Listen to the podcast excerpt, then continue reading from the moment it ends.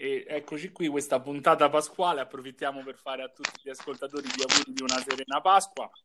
Speriamo che non abbiate mangiato troppo e che possiate ascoltarci con la giusta lucidità e obiettività. Noi cercheremo di essere sempre obiettivi e lucidi come, come ci conoscete, insomma. Eccoci qua, eh, sabato di campionato, sabato eh, amaro, nemmeno dolce amaro, amaro perché nuovamente risultato negativo, perché per me un pareggio col Sassuolo è un risultato negativo, prestazione pessima e gioco inesistente. Che ne pensi Manu?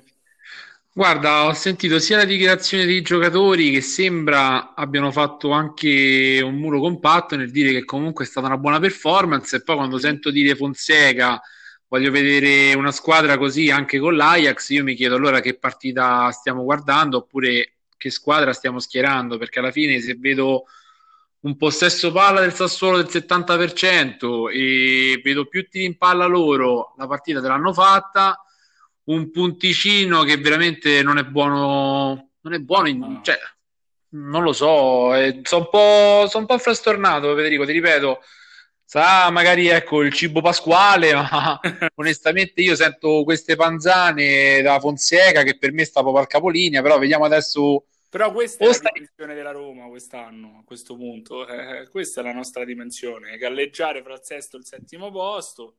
Eh, io francamente al miracolo Europa League ci credo poco, ma ti ripeto, se verrò smentito sarò il primo ad andare a osannare eh, tecnico e squadra.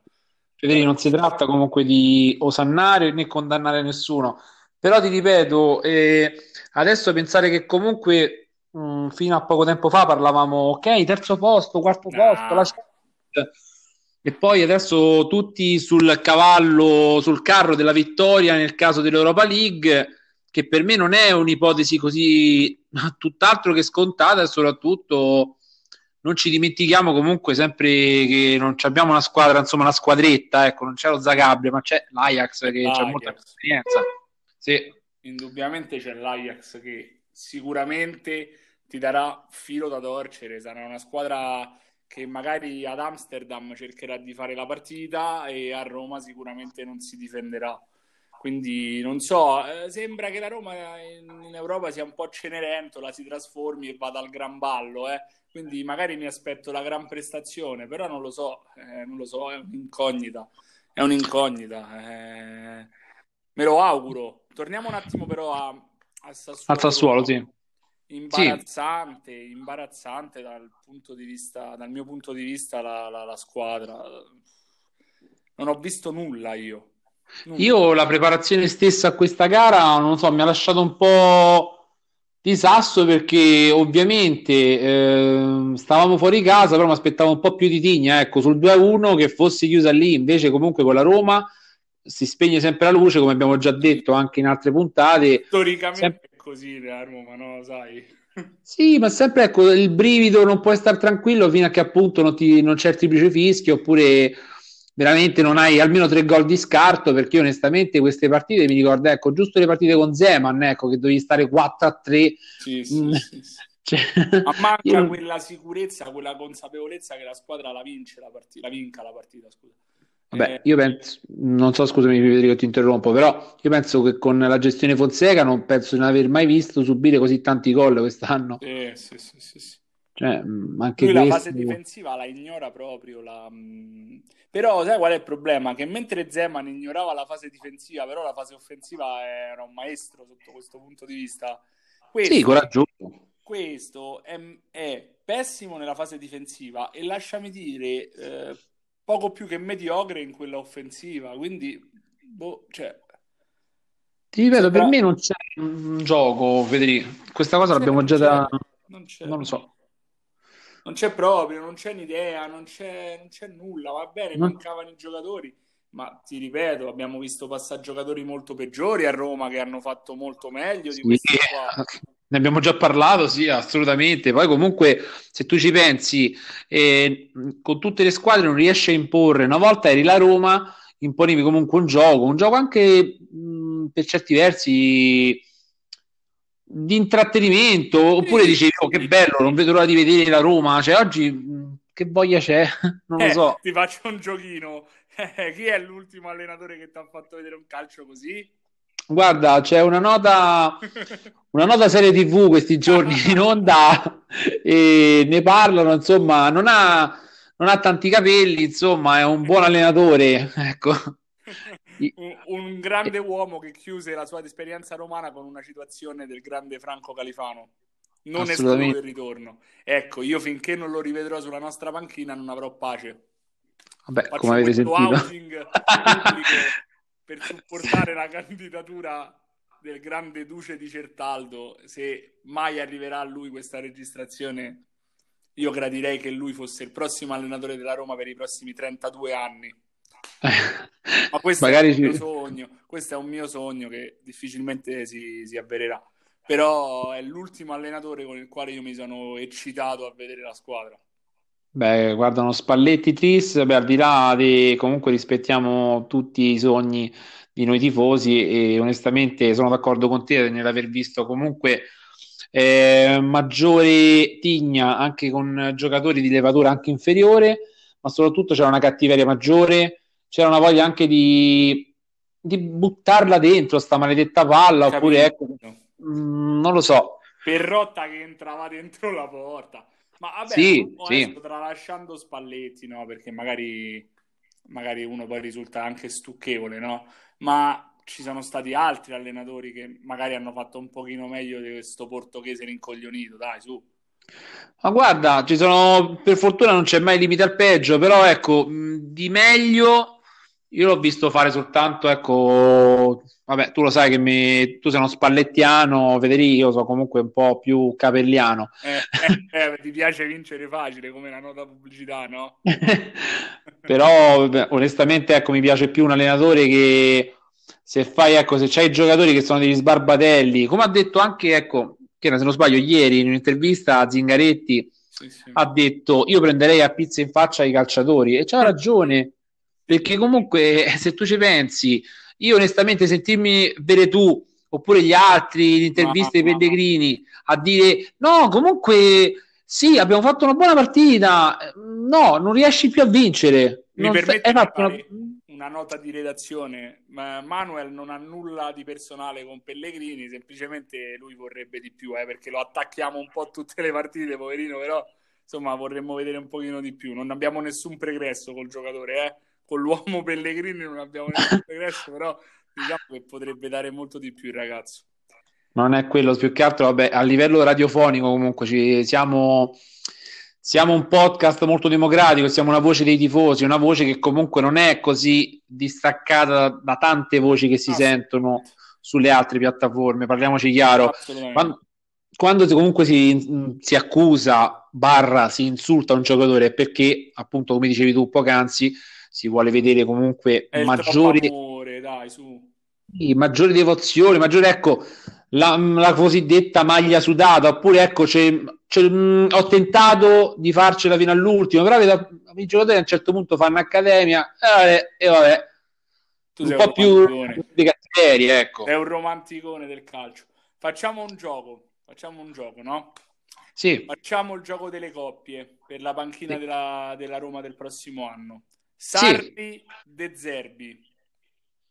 no, Uno dei due scegli, che no? Manu. ma no, per me... No, non è più che altro. Io spero di no entrambi perché non mi piacciono proprio. Cioè, spero che veramente no, proprio no. Sarri, però, nel caso, sì. No. Eh, Sarri, eh, sogniamo, va. Allegri. Allegri, vabbè, penso che pensi pure tu così, vedi. Allegri Spalletti.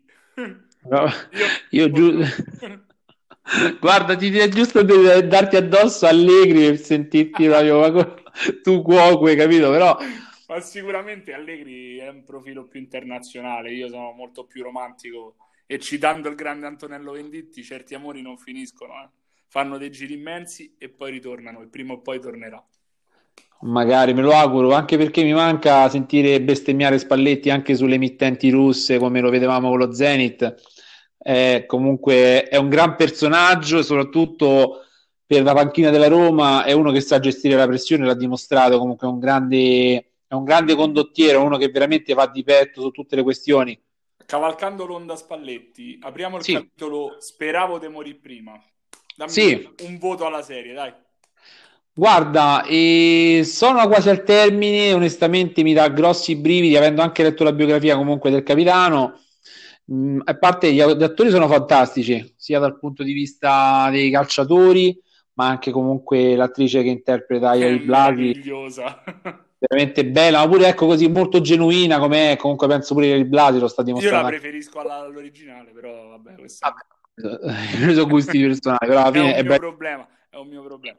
E... Pure Tognazzi che fa il Duce di Certaldo lo fa benissimo, eh. Anche la voce va. cosa, ti dico una cosa, io l'ultima puntata l'ho vista e sono ripiombato in quella depressione che mi era presa il 28 maggio del 2017 e, e non ti nascondo che a rivedere quelle immagini ho pianto di nuovo perché Totti è come un po' il fratello che ti fa incazzare, no? Perché parla to- troppo, perché parla a sproposito, Sì. però Totti è, è ognuno di noi, no? Che siamo cresciuti in questa, in questa generazione e non smetteremo mai di amarlo perché, perché è la Roma, perché è la Roma. Vabbè, noi siamo cresciuti nella seconda metà degli anni Ottanta, quindi ce lo siamo goduto to- to- tutto Totti, proprio gioco di parole. Se tu ci pensi, è così. L'abbiamo veramente visto con la Roma di Aldair, anche con altri giocatori Sì, un sì. po' più scarsi, ma anche altri un po' più mitologici, ecco, Cappioli, Fonseca, Balbo, No, ma fino a, a vederlo concludere comunque con giocatori, ecco, anche di levatura più internazionale.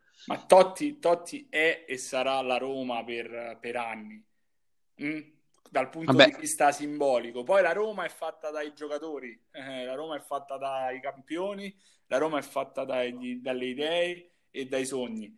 Però non si può negare questo- questa grande importanza che questo giocatore avrà per sempre nella nostra storia. Questo, questo Ma no. sì, ma anche se tu ci pensi, ha fatto pure emergere comunque questa serie anche la difficoltà per un calciatore che magari non sa, ha, ha un- ha le paure comunque di un uomo comune. Noi pensiamo sempre al calciatore come un invincibile che guadagna tanti soldi, non abbia cioè, dubbi, paure di un essere umano. Capire comunque c'hai, c'hai tra i 35 e i 37, ecco, in questo caso di 40 anni, come, come finì Dino Zoff, 41, 42, non mi ricordo. Sì, sì, Pure diciamo, Vierco, guarda. diciamo che eh, fa emergere molto il lato umano di, di Francesco Totti e questo poi eh, emer- si, si vede più andando più avanti con la serie. All'inizio era un po' una macchietta, invece poi in realtà mh, è ben fatta, è ben articolata dal punto di Sì, vista anche i flashback storytelling. stanno al punto giusto, è veramente fatta bene, sì, questo Ah, sono d'accordo. abbastanza bene. Poi Greta Scarano, vabbè, lei merita una serie, una serie a parte proprio su di lei, un docufilm su di lei.